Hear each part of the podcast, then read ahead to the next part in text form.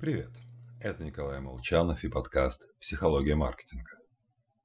Итак, если вы лишь решили заняться аромамаркетингом, будьте предельно осторожны. И помните, лучше усиливать базовый аромат продукта, к нему покупатели уже привыкли, чем менять его на другой запах, даже если он вам очень нравится. Возьмем мужской половой гормон андростерон, продукт метаболизма тестостерона сразу вспоминаются феромоны, привлекающие самок в животном мире. В голове возникает мыслишка, а может духи с ним замутим?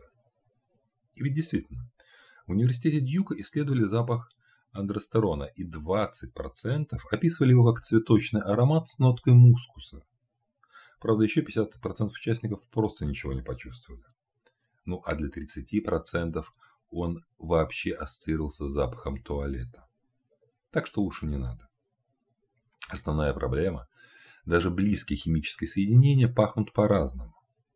Вдобавок, одна молекула вещества воздействует на разные рецепторы.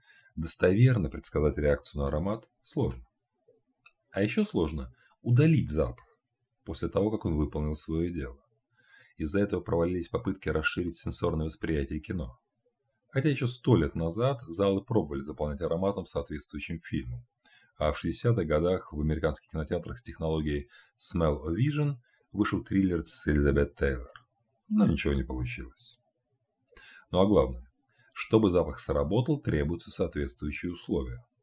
К примеру, вино пьют из бокалов, причем наливать до краев не принято. Оставляется место для сохранения аромата. А вот крышка бумажного стаканчика с кофе практически полностью блокирует аромат свежесваренного напитка.